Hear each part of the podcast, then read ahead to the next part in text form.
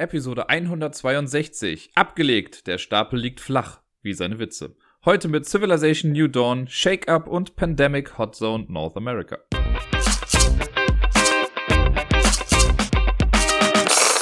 Hallo zusammen. Wer sich wundert, was das eigentlich für ein komischer Episodentitel ist, der sollte nachher im Umsonst so mal zuhören, für die, die es nicht mitbekommen haben letzte Woche. Äh, ansonsten muss ich vorweg eine kleine Entschuldigung losschicken. Und zwar äh, könnte es sein, dass sich diese Episode ein bisschen uninspiriert anhört und anfühlt und äh, eventuell ist sie das auch ein bisschen. Ich hatte eine relativ, das nehme ich schon mal vorweg, eine relativ kack letzte Woche, so äh, insgesamt betrachtet. Und ich konnte irgendwie nicht allzu viel Energie aufwenden, um hier großartig was vorzubereiten. Ich konnte auch nicht viel spielen, warum, auch dazu dann nochmal mehr äh, nachher. Aber deswegen wundert euch nicht, dass es jetzt gerade nicht allzu viel ist.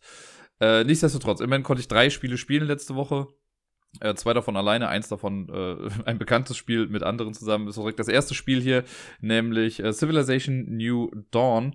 Äh, wie ihr euch vorstellen könnt, habe ich es wieder im Tabletop Simulator gespielt und ich habe es mit Tobi und Mikey gespielt. Das war äh, am Freitagabend und das war das erste Spiel, das ich in der ganzen Woche spielen konnte und gespielt habe. Äh, es war wieder sehr lustig. Ich liebe diesen Trash Talk mit den beiden. Das ist einfach, das ist wirklich schön und spaßig und sehr cool. Tobi hat uns abgezogen wie sonst was. Äh, ich habe irgendwie wieder mal, dieses Mal kein Land gesehen. Davor die Runde konnte ich ja gewinnen. Und ich dachte mir dieses Mal, es sieht gar nicht so schlecht aus.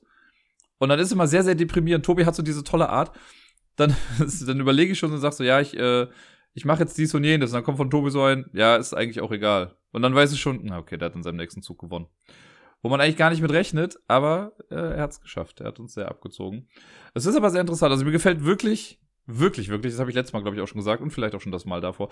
Aber die Tatsache, dass man jetzt halt so selbst mit diesem Advanced-Ding seine Karten dann selbst zusammenbaut, das macht schon viel aus. Also man kann sich da schon wirklich viel gut zusammenpacken irgendwie. Ne? Ich habe es dieses Mal geschafft, mir halt viele Ressourcen irgendwie direkt um mich rumzusetzen. Ich hatte zwei Naturwunder um mich rum. Gut, ich habe sie nicht eingenommen, das war meine Schuld, aber das war an sich alles sehr, sehr cool. Für Tobi sah es halt insgesamt dann wohl ein bisschen besser aus, sonst hätte er nicht gewonnen. Aber war ganz gut. Wir sind übrigens auch kurz davor, jetzt mal mit der Erweiterung zu spielen. Tobi äh, hat die Erweiterung schon physisch, haptisch bei sich und äh, wir haben theoretisch gibt es auch ein Modul dafür.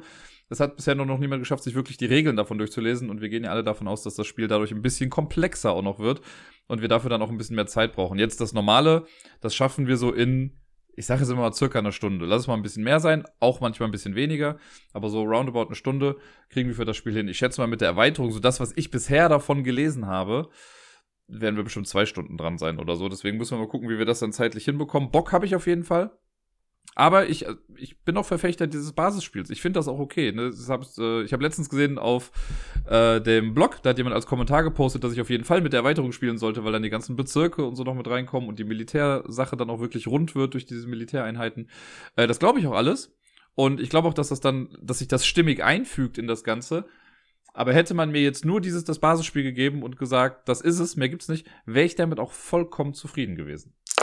Am Wochenende habe ich mir dann auch noch mal ein Spiel rausgekramt, das ich äh, schon sehr, sehr lange nicht mehr gespielt hatte. Es ist ein Spiel, was ich über Kickstarter bekommen habe. Shake Up heißt das Ganze. Das ist von den gleichen Leuten, wenn mich nicht alles täuscht, oder vom gleichen Publisher, der auch zum Beispiel Volleyball High und sowas gemacht hat. Oder das, ähm, ah, wie heißt das nochmal? Das Basketballspiel Style Out? Outstyle, so rum war es, genau. Die, ähm, die, die, machen so kleine Kartenspiele irgendwie und eins davon war damals auch Shake Up, wenn mir nicht alles täuscht. Kann auch sein, dass ich jetzt gerade total falsch liege. Ich bin aber auch gerade zu faul und zu äh, lediert, um aufzustehen und nachzugucken. Und Shake Up habe ich schon mal hier im Podcast besprochen. Ich habe schon zwei, drei Mal vorher gespielt, aber jetzt wirklich schon sehr, sehr lange nicht mehr. Und es ist ein Reverse Deck Builder. Steht zumindest so auf der Verpackung. Man könnte auch sagen Deck Debuilding. Da gibt es, glaube ich, noch keinen festgelegten Begriff für äh, ob man jetzt sagt Reverse Deck Builder oder Deck D-Building, weil im Prinzip ist es das gleiche, würde ich behaupten. Und zwar ist es hier so bei Shake Up, ich habe den Solo-Modus gespielt am Wochenende. Äh, man hat ein Deck aus 23 Karten. Man kann mit dem Basisspiel kann man zu zweit gegeneinander spielen, dann hat jeder das ein identisches Deck aus 23 Karten, nur so ein kleines Firmenlogo in der Mitte ist dann quasi anders. Und es geht thematisch darum, dass wir quasi eine Firma führen und wir müssen gucken, dass wir die Firma verkleinern, damit wir äh, ja unser Überleben als Firma sicherstellen können. Und natürlich ist das eigentlich nichts Cooles, weil na, Leute feuern und so ist jetzt eigentlich nicht ganz geil, aber hier im Spiel ist es halt eben äh, ja, die Thematik. Und so muss man halt versuchen, sein Deck, das Deck besteht aus allen Mitarbeitern, die man in der Firma hat, da muss man nach und nach halt Leute entlassen oder so Glück haben, dass man die Leute so ausspielen kann, dass man genug Geld bekommt. Aber ich kann schon mal sagen, man muss auf jeden Fall Leute entlassen und man muss das Deck kleiner machen. Von den 23 Karten entlässt man bestimmt an die 8, wenn nicht sogar noch mehr Leute. Ähm, und dann guckt man, es gibt, ich gehe jetzt heute mal ein bisschen mehr auf den Solo-Modus ein, weil ich den jetzt präsenter im Kopf habe. Ich habe mir jetzt nämlich gar nicht die richtigen äh, kompetitiven Regeln durchgelesen. Ja, und ich bin ein bisschen in Stottern geraten bei diesem Wort, wie immer. Äh, Im Solo-Modus ist es nämlich wie folgt. Wir haben das 23-Karten-Deck, wir mischen das. Das Besondere hier ist nochmal, das ist eines der wenigen Spiele, bei dem es okay ist, dass die Karten in Sleeves sind für mich, weil das ist halt Teil der Mechanik. Man hätte das bestimmt auch irgendwie anders regeln können. Aber hier ist es so, äh, jeder, jede Karte ist in einem Sleeve drin, weil man die manchmal umdrehen muss. Man kann quasi Leute auch upgraden, also befördern, nenne ich es jetzt mal. Und dann nimmt man die aus dem Sleeve raus, dreht die um 180 Grad und steckt sie wieder rein. Und immer die Seite, die quasi oben ist, oder so oben links eher gesagt, das ist dann die aktive Seite. Damit man aber anhand der Rückseite nicht sieht, welche Karte äh, abgegradet ist und welche nicht, haben sie halt eben alle in Sleeves gepackt. Ist ganz cool. Hier finde ich das jetzt okay, weil es so ein kleines Kartenspiel ist. Wie gesagt, sonst bin ich ja nicht so der Sleever-Freund. Äh, ist eine gute Sache hier. Wir haben die 23 Karten, die mischen wir.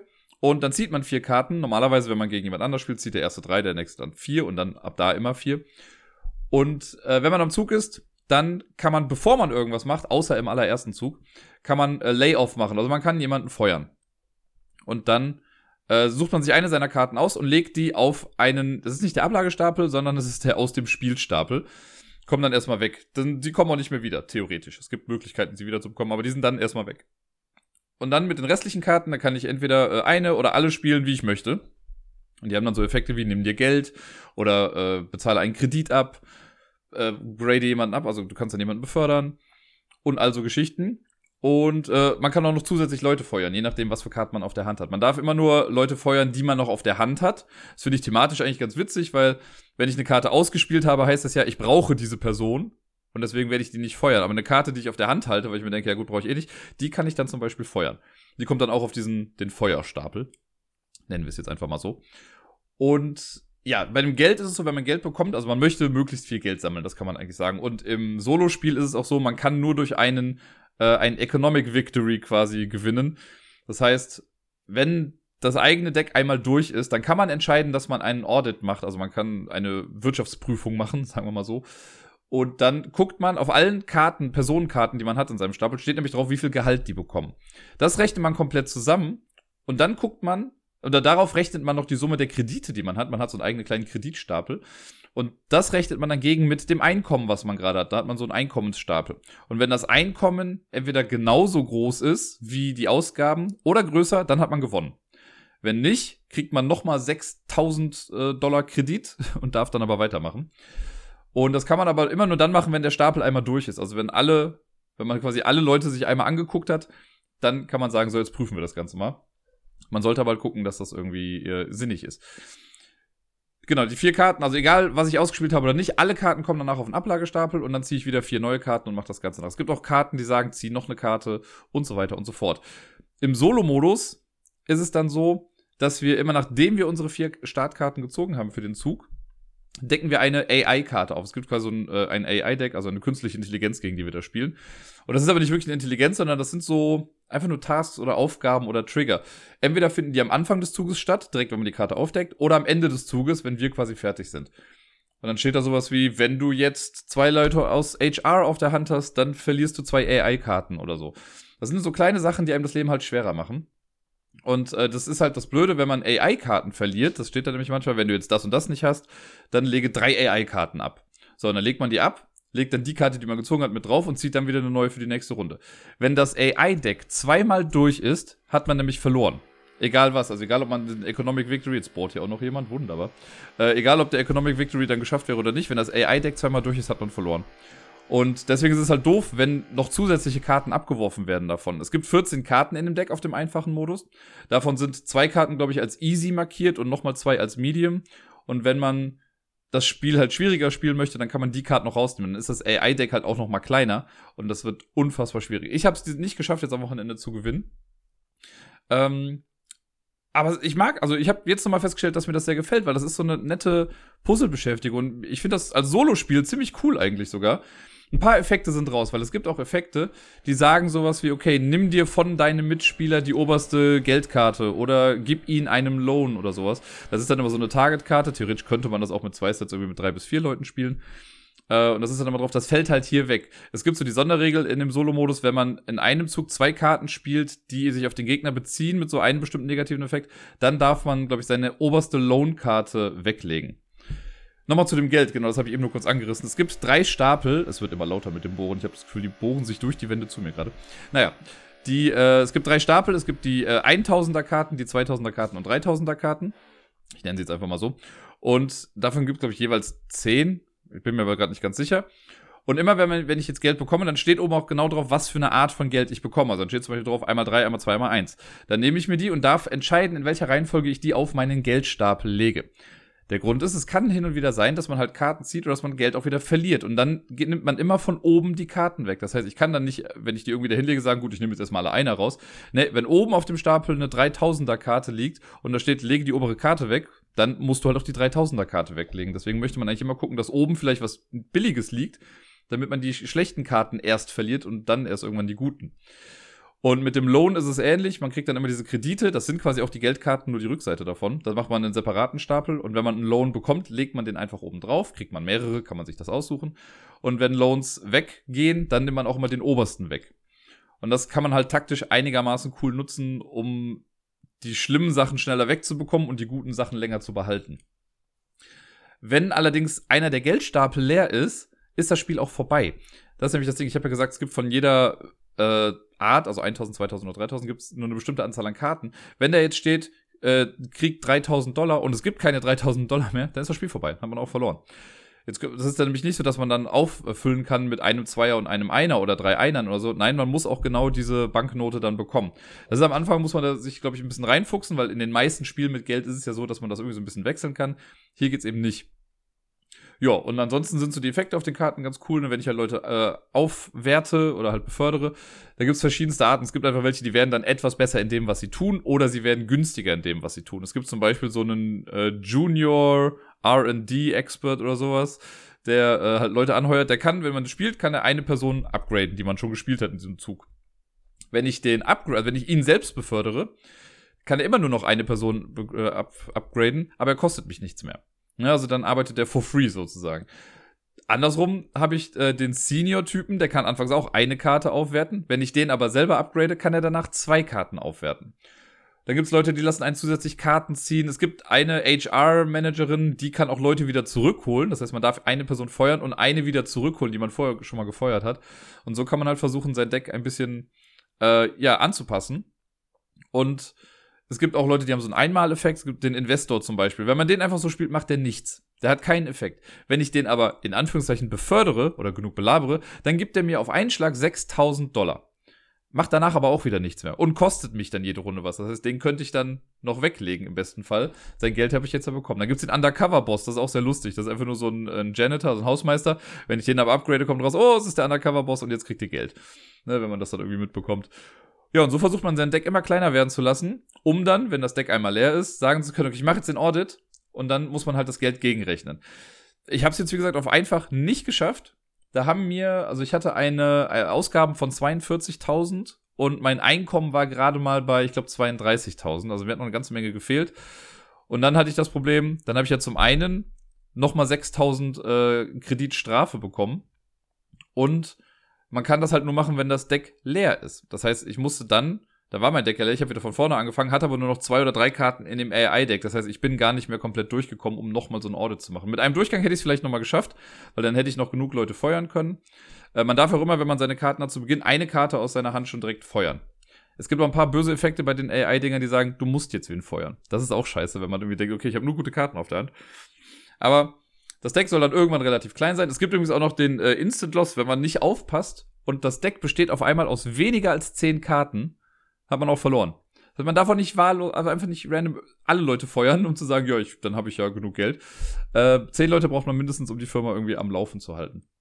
Wie gesagt, wenn man das gegen eine andere Person noch spielt, dann gibt's natürlich so dieses Back and Forth und äh, jeder versucht eigentlich sein Deck zu optimieren, aber es gibt auch genug Effekte, die halt auch auf den Gegner gehen. Als Solospiel muss ich sagen, finde ich es halt wirklich gut, habe ich ja eben gesagt. Man hat so ein schönes kleines Puzzle, das man machen kann. Das fühlt sich abwechslungsreich an. Natürlich sind das nur 23 Karten und die Reihenfolge ist irgendwann so ein bisschen begrenzt. Äh, und man spielt eh nur das, was man da irgendwie hat.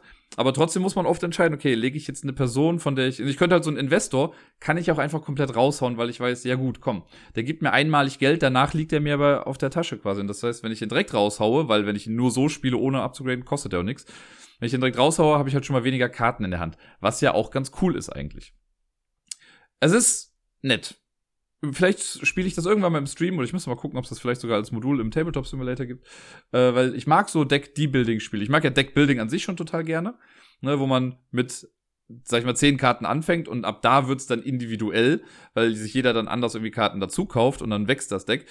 Ich mag aber auch das, wo du mit einem festen Deck anfängst und du willst nach und nach Karten raushauen. Das ist quasi so, wie wenn man Dominion mit der Kapelle spielt, für die, die wissen, was ich meine. Also, dass man ja, aussieben muss, was brauche ich eigentlich, ne? Was ist für mich essentiell wichtig? Das ist hier cool umgesetzt. Ein schickes kleines Spiel, das dauert im Solo-Modus auch, keine Ahnung. Ich habe vielleicht 10 Minuten gespielt, äh, deswegen kann man davon auch einige Sachen direkt hintereinander packen. Das ist Shake Up, das Reverse Deckbuilding-Spiel. Damit sind wir auch schon beim letzten Spiel, das ich letzte Woche gespielt habe. Und das war ein Feel-Good-Game für mich, nämlich Pandemic Hot Zone North America oder Nordamerika. Ich habe, glaube ich, sogar die deutsche Version. Ich weiß es schon gar nicht mehr ganz genau. Ich glaube, es ist die deutsche Version. Ähm, ja, Pandemic ist ja für mich so ein Spiel, da kannst du mir jede Version vorpacken und ich mag es einfach und ich spiele es gerne und dann fühle ich mich gut dabei. Dieses Mal war es die kleine Version, die quasi neueste, äh, aufgrund der derzeitigen Situation, weil ich mich ja nicht so viel bewegen kann, später dazu mehr. Und äh, deswegen war das ganz gut, das konnte ich so auf den Schreibtisch einfach hinlegen und dann hier drauf locker mal runterspielen. Und locker runterspielen war auch genau das Ding. Ich habe, also es ist schon lange her, dass ich so einfach ein Pandemic-Spiel gewonnen habe. Das ging so flott von der Hand. Ich habe gefühlt die Karten so schnell richtig bekommen. Ich habe zwei Epidemien hatte ich gehabt in dem, äh, in dem Pandemic. In dem kleinen gibt's ja nur drei, aber zwei habe ich gehabt. Und irgendwie ich hatte keinen Ausbruch. Ich habe also es lief einfach alles sehr sehr gut. Ich habe mit äh, Generalistin und mit der Forscherin gespielt. Also ne, die eine kann fünf Sachen pro Runde machen, die andere kann ihre Karten einfacher weggeben. Und das lief einfach, das war so einfach. Ich hatte alle Krisenkarten mit drin, also nicht eine nicht, man hat ja dann pro kleinen Stapel, den man macht, quasi nochmal zwei Krisen drin, die das Spiel ja eigentlich schwieriger machen sollen. Die hatten äh, relativ wenig Auswirkungen auf mich. Ich hatte einmal eine Karte, wo ich doppelt infizieren musste. Das hat aber irgendwie nicht viel ausgemacht. Also es war wirklich a walk in the park, könnte man sagen. Was natürlich zu meiner Feelgood-Stimmung noch ein bisschen besser dann beigetragen hat, weil natürlich ist es schön, dann so ein Spiel auch zu gewinnen. Ja, habe ich schon mal, ich habe das glaube ich schon ein paar Mal gesagt, ich würde mir wünschen, dass es diese Krisenkarten auch für die anderen Pandemiespiele gibt, weil ich finde, die sind eine ganz coole Edition. Einfach so kleine, so random Effekte, die äh, im Spiel noch mit reinkommen, die man halt nicht wirklich beeinflussen kann, sondern wo einfach gesagt wird, mach das. Das hatte ich jetzt halt ne, mit hier, okay, mach doppelt die Infektionsphase. Äh, dann gab es irgendwie das Government, also die, die Regierungskürzung oder sowas, dass Gelder gestrichen werden und das wird hier so repräsentiert, dass du dann wie bei einer Epidemie die unterste Karte vom Infektionsstapel nimmst dann nimmst du auch drei Würfel dieser Farbe, aber die kommen aus dem Spiel raus. Das heißt, die Stadt wird nicht mehr kommen, aber du hast auch drei Würfel in der Farbe weniger. Das fand ich eigentlich auch sehr cool. Ansonsten gibt es auch so Sachen wie du darfst nicht fliegen und jada jada. Aber ja, es war, äh, egal was mir in den Weg geschmissen wurde dieses Mal, ich habe es geschafft. Ich hatte auch noch gefühlt etwas mehr als die Hälfte der Spielerkarten drin. Das waren nicht viele Züge, die ich gebraucht habe. Trotzdem hat es mir wie immer sehr, sehr viel Spaß gemacht.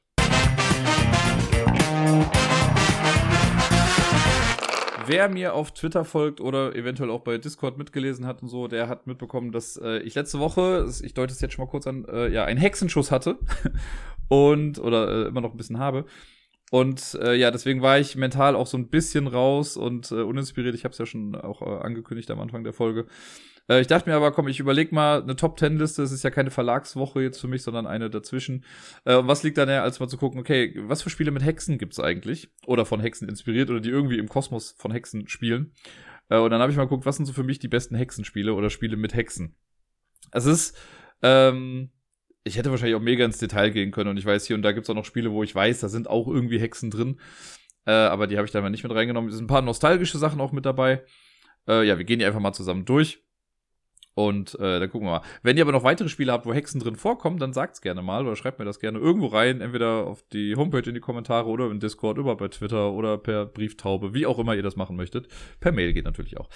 Ähm, genau, die Top 10 Spiele mit Hexen. Auf Platz Nummer 10 ist ein Spiel, über das ich eigentlich nicht viel sagen kann. Ich sage jetzt mal, es ist Betrayal on the House on Haunted Hill gedöns oder Betrayal Legacy eigentlich noch ein bisschen mehr. Warum, kann ich gar nicht genau sagen, weil ich möchte bei dem Legacy-Ding nichts vorwegnehmen. Ich weiß aber auch, dass es bei dem normalen äh, Betrayal das jetzt nicht in der Legacy-Version ist, da gibt's auch, glaube ich, die ein oder andere Haunt, die mit Hexen zu tun hat. Die kann man theoretisch ja sich auch von Anfang an schon aussuchen. Man kann ja sagen, ja gut, wenn die Haunt passiert, dann machen wir diese, äh, die, die, diese Geschichte spielen wir dann durch oder so.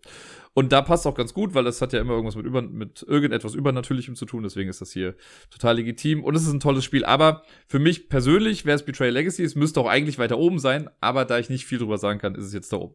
Auf Platz Nummer 9, ein Spiel, was viele vielleicht gar nicht so genau vermuten würden jetzt hier, aber es ist Dominion. Ich habe es eben schon mal kurz erwähnt bei Shake Up. Äh, und zwar muss ich bei Hexen in Spielen sehr oft an Dominion denken, weil es gibt, glaube ich, sogar im Basisspiel von Dominion die Hexe. Und die Hexe ist eine Karte, die ich gehasst habe, als ich gespielt habe. Aber das zeigt auch einfach, was für einen Impact die hat. Und deswegen finde ich sie eigentlich auch dadurch wieder ganz cool. Äh, die Hexe hat nämlich diesen Effekt, wenn man sie spielt, dann kriegt, glaube ich, ein anderer Spieler dann also eine verfluchte oder eine Fluchkarte. Und Fluchkarten sind halt scheiße, weil sie Minuspunkte bringen. Und wenn du gegen jemanden spielst, äh, der hat viele Hexen benutzt, dann kriegst du, dann wirst du halt nicht mehr glücklich, ne? Dann hast du nur diese Fluchkarten weg. Ich weiß gar nicht, die kann man dann mit einer Kapelle, glaube ich, oder so wieder loswerden. Aber an sich ist die Hexe schon sehr stark. Ich meine, bei Seaside gab es auch noch mal eine Hexe, die, die Seehexe oder Wasserhexe oder wo immer sie heißt. Und noch ähnliche andere Karten gab es da auch. Das heißt, es wurde ja später so ein bisschen Fantasy-mäßiger auch. Deswegen äh, kommen die Hexen in Dominion auch hin und wieder mal vor. Auf äh, Platz Nummer 8 ein Spiel, das ich ehrlicherweise nur einmal gespielt habe. Es war auf der Spielemesse. Ich fand es ganz gut. Es hat auch damals einen Preis gewonnen. Aber ich habe es einfach zu selten gespielt, um sagen zu können, ob es vielleicht nicht noch besser ist. Das ist Broom Service. Das war ja sogar selber dann, glaube ich, nur eine, äh, ein Remake von einem Spiel oder eine Neuauflage, äh, aber wurde dann ganz gut gemacht und ich also was mir gefallen hat, war ja dieses, ich konnte, das ging immer im Uhrzeigersinn, man hat dann eine Karte gespielt und wenn du, wenn alle Karten gespielt wurden, äh, die einzige Person warst, die eine bestimmte Karte gespielt hat, dann hast du den starken Effekt davon bekommen. Wenn aber, angenommen, ich spiele jetzt eine Karte und ich hoffe, dass ich den starken Effekt nutzen kann, aber die Person direkt nach mir spielt die gleiche Karte, dann äh, habe ich den schwächeren Effekt. Und das ist halt doof. Oder man kann, oder ich weiß noch gar nicht mehr genau, wie es war. Es ist schon so lange her, aber ich weiß auch, dass mir das sehr gefallen hat. Wir saßen da und dann, das ist immer so dieses Gamble, so, okay, welche Karte spiele ich jetzt? Hm, wofür entscheide ich mich? Starker Effekt, schwacher Effekt. Ähm, das war ganz nett. Und ansonsten war es ja, glaube ich, so ein bisschen Pickup in the Liver, einfach rumfliegen und Tränke äh, ausliefern. Zumindest ist das ja so grob die Story in dem Spiel in Broom Service. Aber es sind Hexen drin. Auf Platz Nummer 7, ein Spiel, das gar nicht primär was mit Hexen zu tun hat, aber es kommt eine Hexe äh, im Besonderen vor. Es gibt auch noch so einen Hexenmeister eigentlich da drin, aber die Hexe Reka, vielleicht sagt das jetzt in einigen schon etwas, die ist nämlich relativ prominent in dem Spiel Die Legenden von Andor. Ich meine, im Basisspiel ist es in Legende 2, wo man sie suchen muss. Oder Legende 3 spätestens, ich bin mir nicht ganz sicher. Äh, und die hat halt diesen geilen Zaubertrank, den kriegt man dann bei ihr. Wenn man sie findet, kriegt man den, glaube ich, einmal geschenkt und ab da kann man ihn bei ihr kaufen und der verdoppelt dann das Würfelergebnis und so. Und im Kinderspiel gibt es das auch. Da gibt es auch nochmal die Hexe Reka, die taucht da auch nochmal auf. Äh, und irgendwie verbinde ich halt auch immer Hexen mit Reka. Die Tatsache, dass ich auch noch weiß, wie sie heißt und ich habe Andor seit drei, vier Jahren nicht mehr gespielt, zeigt auch immer noch, wie präsent äh, das so war. Deswegen, äh, ja, in Legenden von Andor gibt es auch Hexen. Auf Platz Nummer 6. Eine der heutzutage wahrscheinlich gar nicht mehr so besonders, aber popkulturell eine für mich der wichtigsten Hexen war Willow von Buffy. Und äh, bei Buffy, da kann ich jetzt zwei Spiele nennen. Ich könnte jetzt entweder sagen, gut, Legendary, das Buffy äh, Deckbuilding Game, ne, das gibt's jetzt einfach das Legendary System, was mit Marvel und so ja so bekannt wurde, gibt's ja auch als Buffy Ding. Da gibt's Willow. Da hat die übrigens einen ziemlich geilen Effekt, muss ich sagen, weil die kann dann selber auch böse werden. Wenn man da irgendwas Bestimmtes macht, dann wird sie auf einmal zu Evil Willow und das ist dann gar nicht so gut, dann verlieren eventuell auch alle irgendwie. Und ja, ich weiß, du kannst bohren, sehr schön. Und äh, es gibt aber auch noch das Brettspiel. Also es gibt halt mehrere Buffy-Brettspiele natürlich, aber es gab mal eins, das hieß, glaube ich, auch Buffy the Vampire Slayer. Das war gar nicht so verkehrt. Das war so ein bisschen, ich würde mal sagen, Eldritch Horror Light. Man hatte halt Sunnydale als Map, man ist dann mit seinen Figürchen da rumgelaufen. Man hatte jede Runde, konnte man immer vier Aktionen machen. Davon war aber auch immer eine Aktion eigentlich was stärker, aber hat auch einen bösen Effekt noch mit ausgelöst. Äh, und da musste man immer gegen einen, oder man musste gegen mehrere Monster of the Week kämpfen, um dann am Ende gegen einen Big Bad zu kämpfen oder so. Und auch da gab es halt dann Willow als Karte. Und äh, das war eigentlich ein ganz cooles Spiel. Vor allen Dingen, weil es diese schöne Karte gab, äh, den einen, das Monster of the Week Sweet, der singende Dämon. Und wenn der draußen war, dann musste man nur noch singen. Äh, also man durfte nur noch singen und wenn man nicht gesungen hat, hat man irgendwie einen Schaden genommen in seinem Zug. Was in einer Runde, die, in der ich das Mate dann dazu geführt hat, dass wir zwei, drei hatten, die so ansatzweise gesungen haben und Deni hat mitgespielt, hat einfach die Klappe gehalten. It ain't wrong. Aber naja, Willow, die Hexe, kommt also natürlich auch dort vor. Ah, jetzt Platz Nummer 5 und Platz Nummer 4 kann man jetzt ein bisschen drüber streiten. Bei Platz Nummer 5 gibt es mittlerweile auch eine Erweiterung dazu, in der die Hexen dann ins Spiel gekommen sind. Das ist die Quacksalber von Quedlinburg. Da gab es ja dann äh, mit der ersten Erweiterung die Kräuterhexen. Und äh, ich fand aber auch schon ohne die Erweiterung an sich hatte das halt schon sehr einen Hexen-Vibe, weil man ja Zutaten gekauft hat für seinen Bügel und die dann in den äh, Topf geschmissen hat, um zu gucken, was dann da irgendwie rauskommt. Man wollte nicht, dass das äh, explodiert, wenn zu viele Knallerbsen drin sind. Das, da, alleine das war schon halt so ein, ein Hexen- Vibe, der, äh, also nicht W-E-I-B, sondern V-I-B-E, ne, nur zur Sicherheit, ähm, der da so mit äh, vermittelt wurde. Und das fand ich immer ganz cool. Wie gesagt, durch die Erweiterung wurde das ja dann nochmal plakativ auch dargestellt, durch die Kräuterhexen in Quedlinburg. Und auf Platz 4, da kann man jetzt eigentlich, glaube ich, ein bisschen, das könnte fast so eine Grundsatzdiskussion werden. Ich habe jetzt auf Platz 4 eigentlich im Prinzip so ein ähnliches Spiel gesteckt wie die Quacksalber, nur viel, viel komplexer und mit einem deduktiven Element, nämlich äh, die Alchemisten. Die Alchemisten ist ja ein Spiel, was ich sehr, sehr liebe. Ich liebe dieses Logik-Puzzle, das dahinter steckt, ne, wo man so nach und nach rausfindet, welche Zutat welche, aus welchen Bestandteilen besteht. Und wenn man die dann miteinander kombiniert, kann man halt Sachen rausfinden. Mega gut. Das alles wirkt ja schon sehr hexenmäßig eigentlich auf einen, dass man halt so Alraunen und Krähenfüße und was weiß ich nicht alles zusammenschmeißt und so und das dann in den Pott macht und dann guckt man, was dafür rauskommt. Hier geht's natürlich dann eher noch so ein bisschen, es soll ja so ein bisschen in die wissenschaftliche Richtung gehen, das heißt so ein bisschen weg von diesem ganzen Hexentum.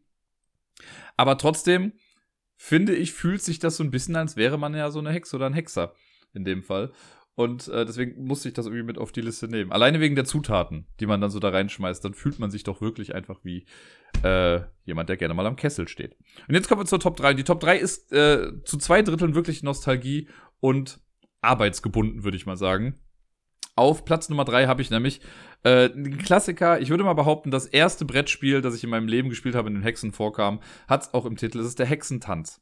Ich weiß, es ist spielerisch, kann es wahrscheinlich mit nichts von dem äh, mithalten, was ich jetzt davor genannt habe.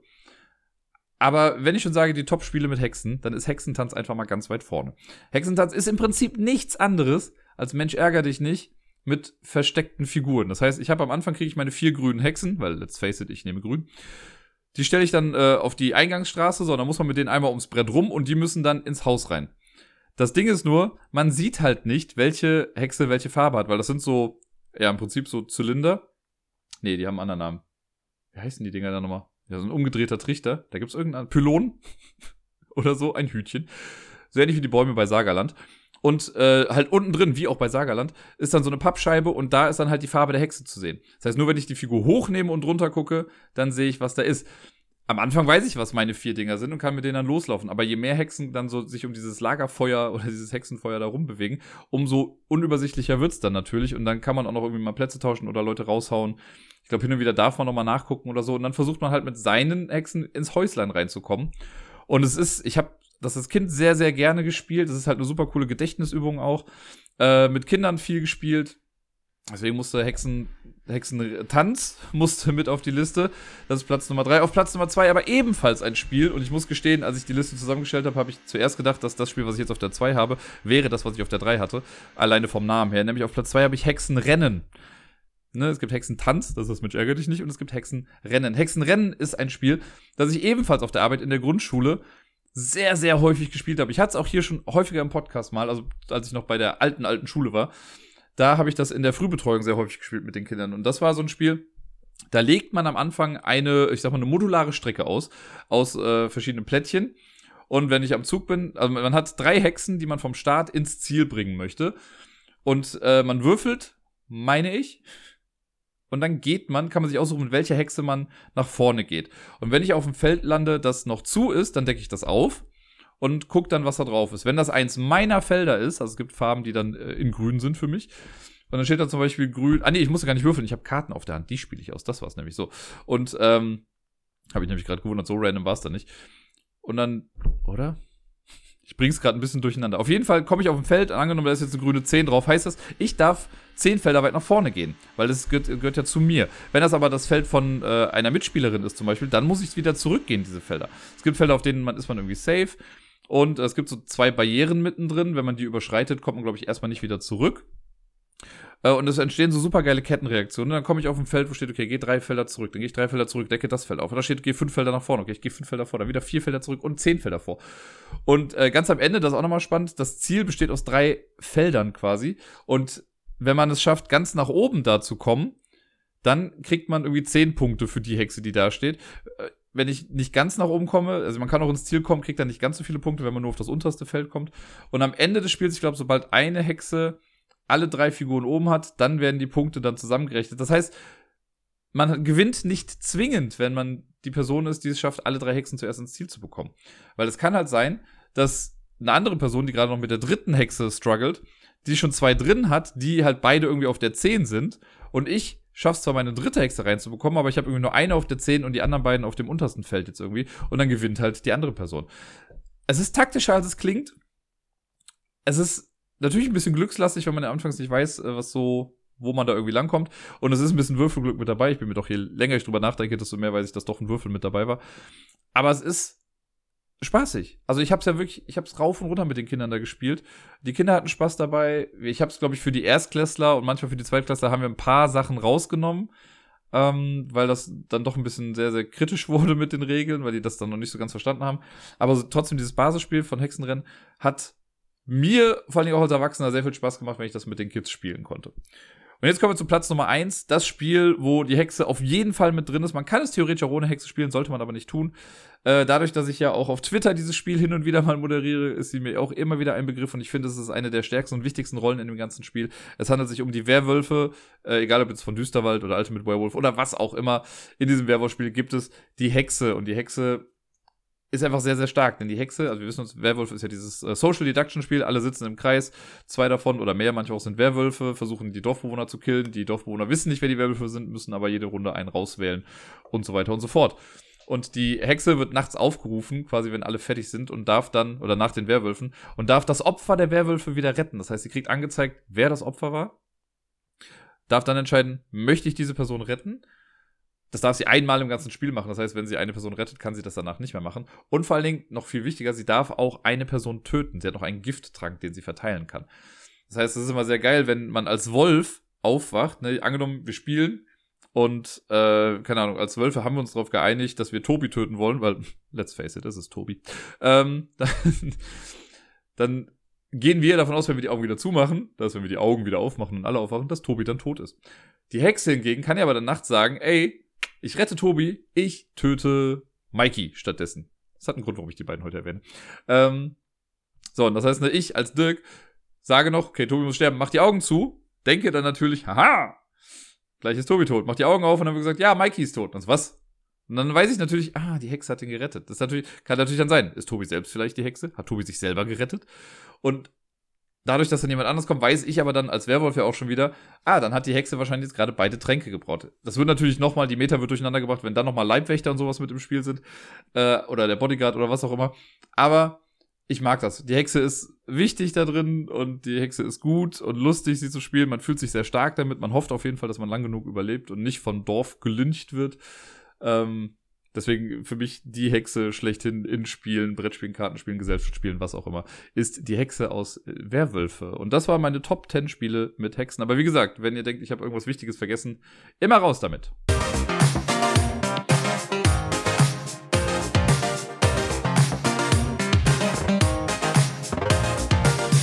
Und sonst so, tja, ich habe es ja jetzt schon äh, mit der Top 10 Liste angekündigt und auch am Anfang schon mal gesagt.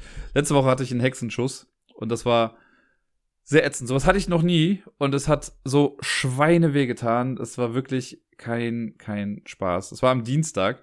Montag war noch total in Ordnung und am Dienstag bin ich auch erstmal noch normal aufgestanden.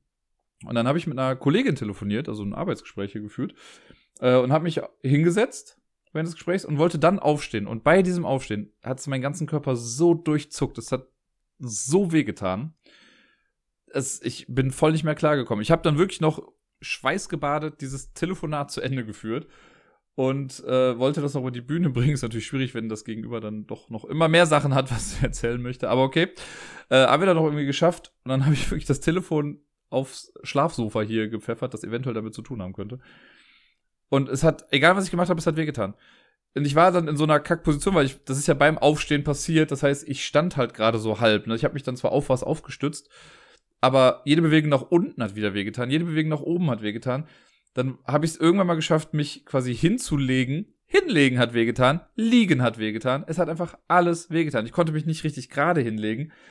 ich bin voll nicht klargekommen. Also es ist lange, lange her, dass ich durch Schmerzen. Ich kann, glaube ich, würde mal behaupten, ich kann Schmerz ganz gut aushalten. Ne? Ich weiß, es gibt, äh, ich weiß nicht, ob ihr das wisst, aber Rothaarige sind ja so ein bisschen es ist so ein Zwiegespalten bei mir eigentlich. Also, was Schmerzmittel angeht, sind, wird gesagt zumindest, dass Rothaarige da nicht so drauf anschlagen. Also, Rothaarige brauchen oft eine, die doppelte oder dreifache Menge von dem normalen Schmerzmittel, damit es richtig anschlägt. Das ist bei mir so, das habe ich oft beim Zahnarzt schon gemerkt, was die mir schon dafür Spritzen reinjagen mussten, bis ich wirklich nichts mehr gespürt habe. War schon krass. Dafür habe ich aber auch, also ich weiß nicht, ob das jetzt mit Rothaaren zu tun hat oder einfach mit mir. Ähm, ich denke, ich habe eine relativ hohe Schmerztoleranz, ne? Toleranz. Und ich hatte wirklich Tränen in den Augen vor dem Schmerz. Und ich habe die Welt nicht mehr verstanden. Ich wusste nicht, was abgeht. Ich lag hier, ich, ne, ich war ganz froh, dass ich vorher auf Toilette war, bevor das alles passiert war. Weil ich dann dachte, ey, wenn jetzt irgendwas ist, ich kann ja nichts machen. Ich kann nichts machen. Und dann dachte ich okay, Schmerztabletten. Mhm. Sind im Schlafzimmer. Ich lag im Wohnzimmer. Also bin ich unter schmerzenden Schreien und sonst was bin ich quasi ins, ins Schlafzimmer so halb gekrochen gerobbt die Dinger da rausgeholt, hab die genommen. Ja, haben aber auch irgendwie alle nicht so wirklich was gebracht. Lag dann wieder rum. Zum Glück war halt sowieso ein Homeoffice-Tag für mich. Ne? Das heißt, ich musste mich jetzt nicht um großartig noch irgendwas kümmern. Aber es hat einfach, ja, es ging nicht und das hat sich die ganze Woche durchgezogen. Ich habe dann irgendwann, als es ein bisschen besser wurde an dem Tag, habe ich dann eine E-Mail an die Kollegen geschrieben und gesagt, ey, ich, ich bin die Woche raus. also es wäre sowieso nur der Donnerstag gewesen, aber so, da brauche ich eine Vertretung, das schaffe ich sonst nicht. Ähm, und ja, dann bin ich abends, war ich kurz einmal draußen, ich wollte halt zur Apotheke gehen. Ähm, bin dann auf dem Weg dahin noch einmal kurz wenigstens beim Miepel vorbei, um sie dann an dem Tag zu sehen, weil das hat, war sonst nicht der Fall. Habe ich sie so kurz gesehen, äh, dann noch Schmerzsalbe hier Voltaren äh, bekommen und geholt und äh, ja, war dann wieder zurück. Sitzen ging dann abends zum Glück. Ne? Also ich habe jetzt auch die Woche ein paar Mal gestreamt und so. Wenn ich auf dem Stuhl sitze, das ist die Position, die mir am wenigsten wehtut, wenn ich das mache, ne, wenn ich so hier bin. Das ist, das geht. So, dann merke ich es nicht mehr so stark. Jetzt heute an sich ist es, also das ist ja fast eine Woche her. Ich merke es immer noch, ne, gerade beim Aufstehen und so, wenn ich bestimmte Bewegungen mache, dann zieht es immer noch ein bisschen, aber es geht jetzt gerade ganz gut. Aber die Woche, besonders Dienstag und Mittwoch, die waren so hart. Am Mittwoch lag ich auch fast komplett flach irgendwie, so da habe ich den Miepel auch nur per Videocall gesehen, weil ich dachte, ich kann nicht mit ihr jetzt großartig rumlaufen oder so. Da hätte ich auch viel zu sehr Angst, hoppala. Ja, wenn ich sie irgendwie auf dem Arm habe oder so und ich dann so, keine Ahnung, durch Schmerz entweder zu fest zudrücke oder sie irgendwie fallen lasse oder keine Ahnung, da habe ich viel zu viel Angst vor. Deswegen war es irgendwie auch das Sinnvolle, dann zu sagen, so, nee, ich gucke jetzt erstmal, dass ich wieder fit bin. Äh, am Donnerstag und am Freitag, meine ich, da war ich dann mit ihr im, äh, im Kinderwagen dann draußen, so, das ging dann aus, hat zwar auch ein bisschen wehgetan, aber so konnte ich wenigstens, also ich habe auch schon, ich, die Decke habe ich mir sehr intensiv angeguckt die letzten Tage. Und ich musste aber irgendwie ein bisschen raus. So für, für, ein bis zwei Stunden ein bisschen Bewegung. So, das war dann ganz gut. Ich hatte dann so, äh, ich habe mir was geholt, da kommen wir später nochmal zu, was den Schmerz ein bisschen lindern sollte, aber auch nicht wirklich getan hat. Aber es war dann okay. Ähm, ja, mit ihr die Spaziergänge gemacht. Dann war am Samstag nochmal, äh, was noch ein bisschen schwieriger. Und gestern war ich äh, nochmal mit ihr draußen, also am Sonntag, und das war auch in, in Ordnung. Aber Ey, das wünsche ich äh, nicht vielen Leuten, so ein Hexenschuss. Das war wirklich, wirklich ätzend. Ähm, vor allem, ich wusste ja nicht, was mache ich denn jetzt? Angenommen, ich hätte mich nicht mehr richtig bewegen können, so, ne? Da meinte Deni, mit dem habe ich geschrieben, dann ich hatte mein Handy zum Glück bei mir. Meinte so, ja, hier ist die Nummer, ruf die an, wenn du einen Arzt für zu Hause brauchst. Wer soll dem Arzt denn die Tür aufmachen? Ne, ich ich wäre eventuell nicht hingekommen. Gut, ich bin auch sehr dramatisierend gerade unterwegs, aber holla die Waldfee, ey. Das war, das hat meine letzte Woche schon sehr, sehr, sehr, sehr runtergezogen, muss ich einfach mal sagen, weil ich habe äh, das im Stream auch irgendwie erzählt. Wenn ich mich bewusst dazu entscheide, mal einen Tag lang nichts zu machen und wirklich nur faul zu lenzen, irgendwie am Rechner zu hängen, Videos zu gucken, sonst irgendwas zu machen und halt mal mit dem Miepel natürlich was zu machen, voll okay, wenn das meine eigene bewusste Entscheidung ist. Aber ich wollte das letzte Woche nicht. Ich hätte letzte Woche ganz gerne einfach normal über die Bühne gebracht, so, ne, mit mal normal irgendwie rausgehen, spazieren gehen, sonst was. Aber so dazu gezwungen zu werden, hm, das war wirklich nicht so ganz meins. Dann kommt ja noch hinzu, dass ich ja gerade in meinem Schimmelparadies hier lebe, ne? Es ist äh, endlich mal, letzte Woche hat jemand angerufen und jetzt kommt, äh, eigentlich hieß es dann, ey, am Mittwoch kommt jemand vorbei und guckt sich das dann jetzt wirklich mal an. Also jemand von dieser Schimmelfirma dann auch. Das letzte Mal war ja nur die Hausverwaltung, jetzt dann jemand, der sich da wirklich mit auskennt. Hatte am Freitag, glaube ich, angerufen und meinte ja, wir kommen am Mittwoch dann vorbei, an meinem Geburtstag. Yay! Ist mir ganz egal, Hauptsache jemand kommt. Das haben die heute nochmal angerufen. Mittwoch wird doch nichts, kommen am Donnerstag dann. Ist mir egal, Hauptsache diese Woche noch. Ähm, und dann habe ich aber die Woche, als ich da so ein bisschen mobiler wieder war in der Wohnung, ich immer so geguckt und dann gedacht, weil es ist halt nicht nur die Wand zwischen Badezimmer und Schlafzimmer, wo ja Schimmel ist, sondern an so ein paar einzelnen anderen Stellen ist es ja auch schon aufgetaucht. Und ich habe ja auch, ich habe ja Laminat und aus dem Laminat kommt ja auch so eine kleine Beule mittlerweile raus. Das heißt, unter dem Boden ist ja auch was. Und dann dachte ich noch so, okay, guckst du mal irgendwie in den Raum mit der Waschmaschine. Ich habe genau gegenüber vom Schlafzimmer so eine kleine Abstellkammer, da steht die Waschmaschine drin. Und ich dachte, ich hab, das war eine meiner ersten Reaktionen, als ich das gesehen habe. Ich so, oh scheiße, die ist noch gar nicht so alt. Die habe ich angeschlossen, so nicht, dass da irgendwie was nass ist. Aber um die Waschmaschine ist alles trocken, da ist nichts. Ne? Also die ist richtig angeschlossen, das passt. Und dann habe ich so von innen geguckt und gesehen, ach guck mal, von innen ist auch ein bisschen nass. Ne? Also ist das da auch hochgezogen. So, und neben dieser Tür hängt, seitdem ich in dieser Wohnung bin, hängt da halt ein Spiegel. Ne? Also den habe hab ich da hingehangen. Und es hat sich mir einfach nie gestellt, dass da irgendwie was wäre oder sonst was. Jetzt habe ich aber geistesgegenwärtig gestern Abend, als ich äh, vom Miepel-Spaziergang wieder zurückkam, es war mittags, nicht abends, habe ich den Spiegel einfach mal abgegangen, weil ich dachte, mal gucken, ob dahinter vielleicht auch so ein paar Wasserflecken sind. Ey, ich bin aus den Latschen gekippt. Da ist so ein krass großer, dunkelgrün, schwarzer Schimmelfleck hinter diesem Spiegel. Ich verstehe die Welt nicht mehr. Ich weiß nicht, also, was? Warum da?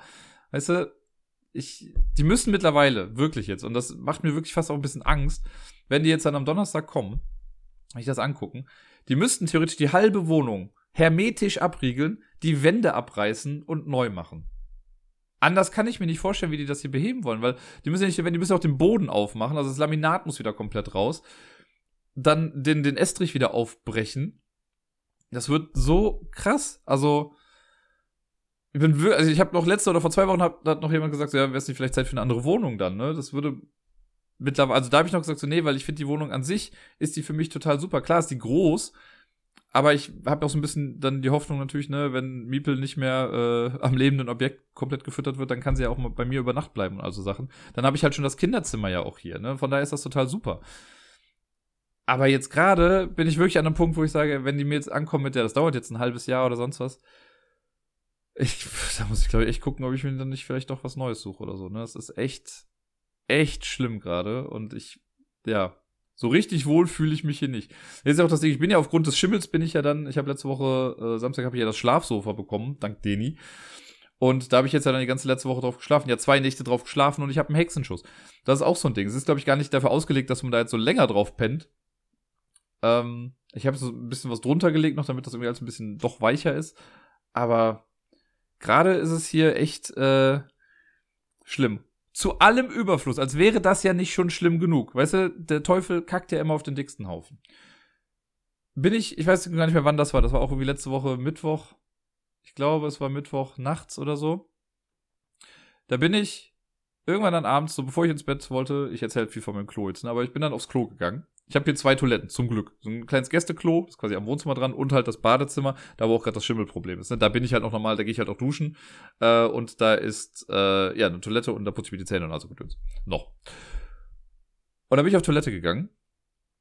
Und ähm, ja, hab dann, wie so üblich, wenn man fertig ist mit dem Toilettengang, habe ich auf Spülen gedrückt. Ich habe, das ist so ein, so ein dummes fancy Ding irgendwie, ne? aber oben halt drauf gedrückt, das ist so ein Top-Down-Ding, äh, die Bedientaste gedrückt und es machte so ein und die Taste drückte so durch. Und ich dachte, was ist das denn jetzt? Ne?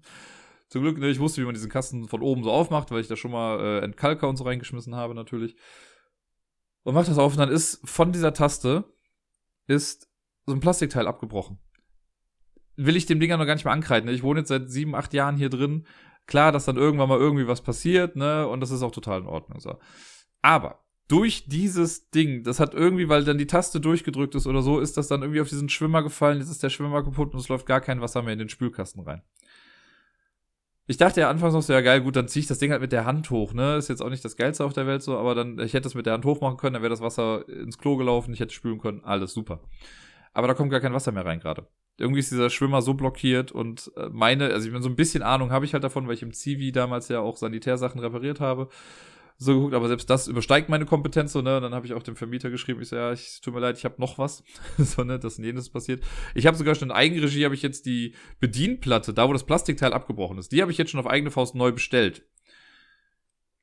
Aber, jetzt das Ding, dieser Kasten ist halt so schön verkachelt. Und wenn die jetzt da irgendwie dran sind, ich habe dann den Hausmeister geholt. Das wäre noch das Geilste überhaupt. Schon, das habe ich fast vergessen. Weil ich dachte so, okay, vielleicht hat der Hausmeister einfach da easy peasy eine Lösung. Ich rufe den an. Sehr hier, Spülkasten da, kaputt, kurz gesagt, was irgendwie Sache ist. Er kommt an. Und das war so typisch, so blöd es typisch Mann. Der kommt irgendwie rein, guckt sich das an. Und dann meinte so, was war jetzt nochmal das Problem? Ich sehe, es kommt kein Wasser mehr rein. Er muss das Wasser aufdrehen. Und da wusste, an dem Punkt wusste ich schon, der hat keine Ahnung. Dann meinte ich das so, ja, ich habe doch gesagt, es hat doch damit nichts zu tun. Und dann fing er aber an. Da direkt rechts daneben ist quasi die Armatur zum Wasser auf. Damit er hier, musste aufdrehen. Dreht das in eine Richtung. So, jetzt ist Wasser auf. Ich so, nee, sie haben es gerade zugedreht. Also ja, ist ja kein Wunder, dass kein Wasser rauskommt. Dreht's wieder auf. Und ich so, ja, aber es kommt ja kein Wasser raus. Und dann überlegt er, dann saß du wirklich so, die, die Räder irgendwie sich so ne, langsam drehen. Also hier aber am Wasserhahn dann gezeigt, hier, Wasser kommt ja raus, das ist nicht das Problem, es kommt gerade nicht aus dem Spülkasten raus. Ah dann ist kaputt. Ach nein, no shit, Sherlock. Wow. Und dann guckt er da so ein bisschen rum. Und dann meinte ich noch so, ja, ich denke mal, der Schwimmer ist kaputt. Nee, er muss den ganzen Spülkasten austauschen. Ich so, ja, aber es hat ja bis eben noch funktioniert und das einzige, ist, das Ding ist abgegangen. Da war auch noch, ne? Ja, warum ist denn das Ding nicht drauf? Ich so, ich habe doch am Telefon gesagt, es ist kaputt gegangen. Ja. Naja, der Schwimmer kaputt? Nee, muss der ganze Kasten ausgetauscht werden. Und wir haben halt hier, ich habe so ein, so ein, das ist so eine Sonderanfertigung hier, das gehört auch mit zur Wohnung. Ähm, dieser Spülkasten, der ist quasi eingekachelt. Das heißt, man kommt von oben dran, ne, wenn man diese Platte da abmacht und so, äh, kann man da halt drin rumwurschteln so. Wenn jetzt aber da was ausgetauscht werden müsste, müsste man wirklich alle Kacheln da irgendwie abmachen und dann da nochmal richtig dran. Darauf habe ich auch null Bock natürlich. Deswegen habe ich auch dem Vermieter gesagt, wenn es also mein Verständnis davon ist, da muss nur jemand hin und fachmännisch den Schwimmer austauschen, meinetwegen das gesamte Innenleben da einmal austauschen. Aber da kommt man von oben dran, da muss man nicht den ganzen Kasten da wegmachen. Und dann geht das. Na, aber ja, Hausmeisterbesuch hat also nichts gebracht. Höchstens noch mehr Unsicherheit gerade in der ganzen Sache. Und ja, das hat er, der hat keine Ahnung davon gehabt. Der muss der Vermieter sein. Ja, mhm. Sie mich auch. Naja. Das war, äh, das war spannend, letzte Woche auf jeden Fall. Ja, also wir fassen nochmal zusammen. Äh, Rücken am Arsch, Schimmel in der Wohnung, Klo kaputt. ja, ich bin ja froh, dass ich das zweite Klo hier noch habe, so, ne? Von daher bin ich da safe.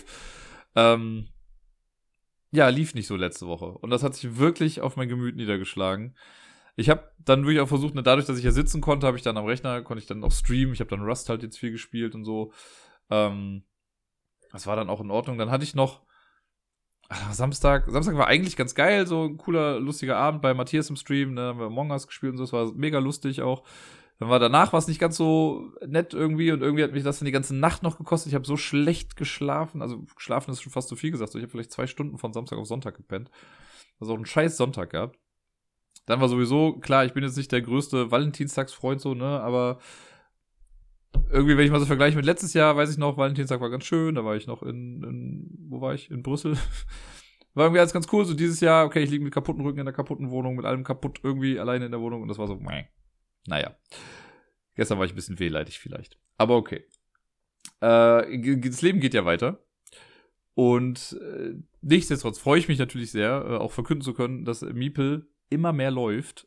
also ich selber habe sie jetzt ja so noch gar nicht viel mitbekommen, weil ich sie immer nur im Kinderwagen jetzt hatte letzte Woche aufgrund der Situation, weil ich konnte sie jetzt schlecht, also stehend mal so kurz tragen geht.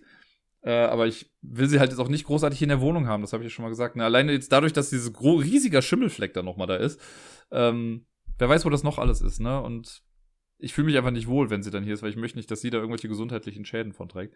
Deswegen war ich dann auch mal mit äh, bei Gerda noch drüben, habe dann da mit ihr gespielt, beim Baden war ich dann auch noch mit dabei. Aber ansonsten bin ich halt eher dann mit ihr draußen. Äh, aber Gerda hat mir jetzt heute nochmal auch ein Foto, äh, ein Video geschickt. Die läuft halt echt viel mittlerweile und quasselt vor sich hin. Also es ist, äh, zaubert mir immer wieder ein Lächeln ins Gesicht. Und ich habe immer so das Gefühl, die weiß schon genau, was ich auch lustig finde, was sie tut. Ne? Also da macht die bestimmte Sachen, einfach nur um bei mir ein Lachen zu provozieren. Das ist so süß und so lustig. Ähm, ja, ich bin mal sehr gespannt. Die wird ja auch schon fast bald ein Jahr alt. Also morgen sind es elf Monate. Und dementsprechend in einem Monat und einem Tag ist sie schon ein Jahr alt. Was zur Hölle? Das ist ja mal mega krass schnell rumgegangen dieses Jahr. Ich kann das immer noch nicht ganz glauben. Ich bin ach, sehr, sehr stolz auf dieses kleine Wesen auf jeden Fall. Und das war wirklich, das war wirklich mein Lichtblick die Woche. Immer wieder, entweder sei es so ein Video oder ein Foto oder sonst was zu bekommen oder halt die wirklichen Spaziergänge dann auch mit ihr. Das hat mich das Ganze mal kurz vergessen lassen. Das war wirklich schön. Naja. Ja, und ansonsten, ich habe eigentlich wirklich gar nicht mehr so viel. Äh, aber ihr wundert euch vielleicht, ich habe es ja auch mal gesagt, hier der Titel der Folge, der ist ja ein bisschen anders als das, was ich sonst gemacht habe. Ich hatte nämlich dann auf Twitter letzte Woche, habe ich irgendwann mal geschrieben, ich glaube, es war am Donnerstag, Da habe ich geschrieben, ich habe mir was gekauft, was ich mir noch nie vorher gekauft habe. Wer es errät, darf den Titel der Folge bestimmen. Der neue, also dieser Episode hier. Und dann wurde auf Twitter wild rumgeraten, was es denn sein könnte. Und ein paar, also viele sind natürlich auch auf Spielesachen gegangen. Ich habe irgendwann dazu geschrieben, noch so, nee, es hat nichts mit Spielen zu tun. Und dann gab es viele Sachen, die so in die richtige Richtung gingen. Viele meinten so, okay, Heizkissen oder äh, hier so ein Nackenkissen, Kirschkernkissen, sonst irgendwie was. Und dann meinte ich immer so, ja, es geht so in die richtige Richtung, aber es ist es dann doch irgendwie nicht. Äh, und der Tobi hat dann was geschrieben irgendwann und der Mikey, der hat auch was geschrieben. Äh, nachdem wir lustigerweise äh, dann Civilization gespielt haben. Ich habe aber noch nichts erwähnt. Und dann habe ich jetzt gesagt, die Mischung aus den beiden Sachen ist es eigentlich. Und deswegen habe ich den beiden den Sieg da zugesprochen. Und deswegen äh, geht abgelegt, der Stapel liegt flach wie seine Witze, auf Tobi und Mikey zurück. Und die, ähm, ja, was es letztendlich war, waren also Wärmeumschläge für den Rücken oder Wärmeumschlagbinden, so quasi. Weil Wärmepflaster, äh, ich glaube, Tobi hat geschrieben, es ist hier so ABC Wärmepflaster oder so und Mike hat geschrieben Hüftgurt. Und die Mischung daraus ist es halt, ne? Es ist halt so ein Wärmeding, was du dir an den Rücken packst, aber halt vorne so um die Hüfte dann auch mit Klettverschluss nochmal zumachst. Äh, das habe ich mir letzte Woche geholt, damit ich halt, es soll ja bei Rückenschmerzen und so helfen. Äh, und der Fun Fact hat's nicht. Es wurde halt warm am Rücken, ja, es war schön, aber der Schmerz war trotzdem da. Und das war's dann. Deswegen äh, habe ich den Preis den beiden dann gegeben. Und äh, ja, herzlichen Glückwunsch, ihr habt es geschafft. Ich habe ehrlich gesagt Schlimmeres erwartet. Das hatte ich Mikey auch geschrieben. Der hat mir, glaube ich, gestern oder so den, den Titel der Episode dann gesagt. Und ich, ich habe ja, ich habe mir zwar das Recht vorbehalten, wenn es jetzt irgendwas total krasses gewesen wäre, hätte ich es wahrscheinlich irgendwie abgeändert. Äh, aber in dem Fall war ich so, okay, das ist ja relativ nett eigentlich. Das passt genau in mein Schema rein. Von daher finde ich das total in Ordnung. Äh, ja, aber das war die Auflösung auf jeden Fall dieser Sache. Und damit äh, bin ich aber für heute auch, denke ich mal, fertig. Ich habe leider halt auch nicht so viel zu erzählen. Also klar, ich habe jetzt ein bisschen was erzählt von der Woche, aber alles in allem war da sonst eigentlich nichts mehr. Deswegen äh, wünsche ich euch allen eine hoffentlich bessere Woche als meine letzte Woche. Und ähm, für die, die sich wundern, soll es bestimmt geben, Tainted Grail habe ich letzte Woche dann natürlich auch nicht gespielt, weil das Ding ist, ich konnte nichts am Spieletisch spielen. Weil zum einen liegt Tainted Grail noch da, das müsste ich erst aufräumen und das war mir dann zu viel Arbeit. Und Tainted Grail selber, dafür müsste ich mich halt hinsetzen und oft immer vor und zurückbeugen und so. Und das war einfach nicht drin. Deswegen so, wenn ich am Tisch, am Schreibtisch sitze und auf der kleinen Fläche hier was spielen konnte, das war total in Ordnung. Das ging. Deswegen muss ich Tainted Grail noch mal ein bisschen nach hinten schieben. Wird aber noch kommen, steht ja nach wie vor noch hier. Vielleicht schaffe ich es jetzt ja dann diese Woche, das dann fertig zu bekommen. Ja, äh, bleibt gesund, spielt viel und ich hoffe, wir hören uns demnächst wieder. Adios.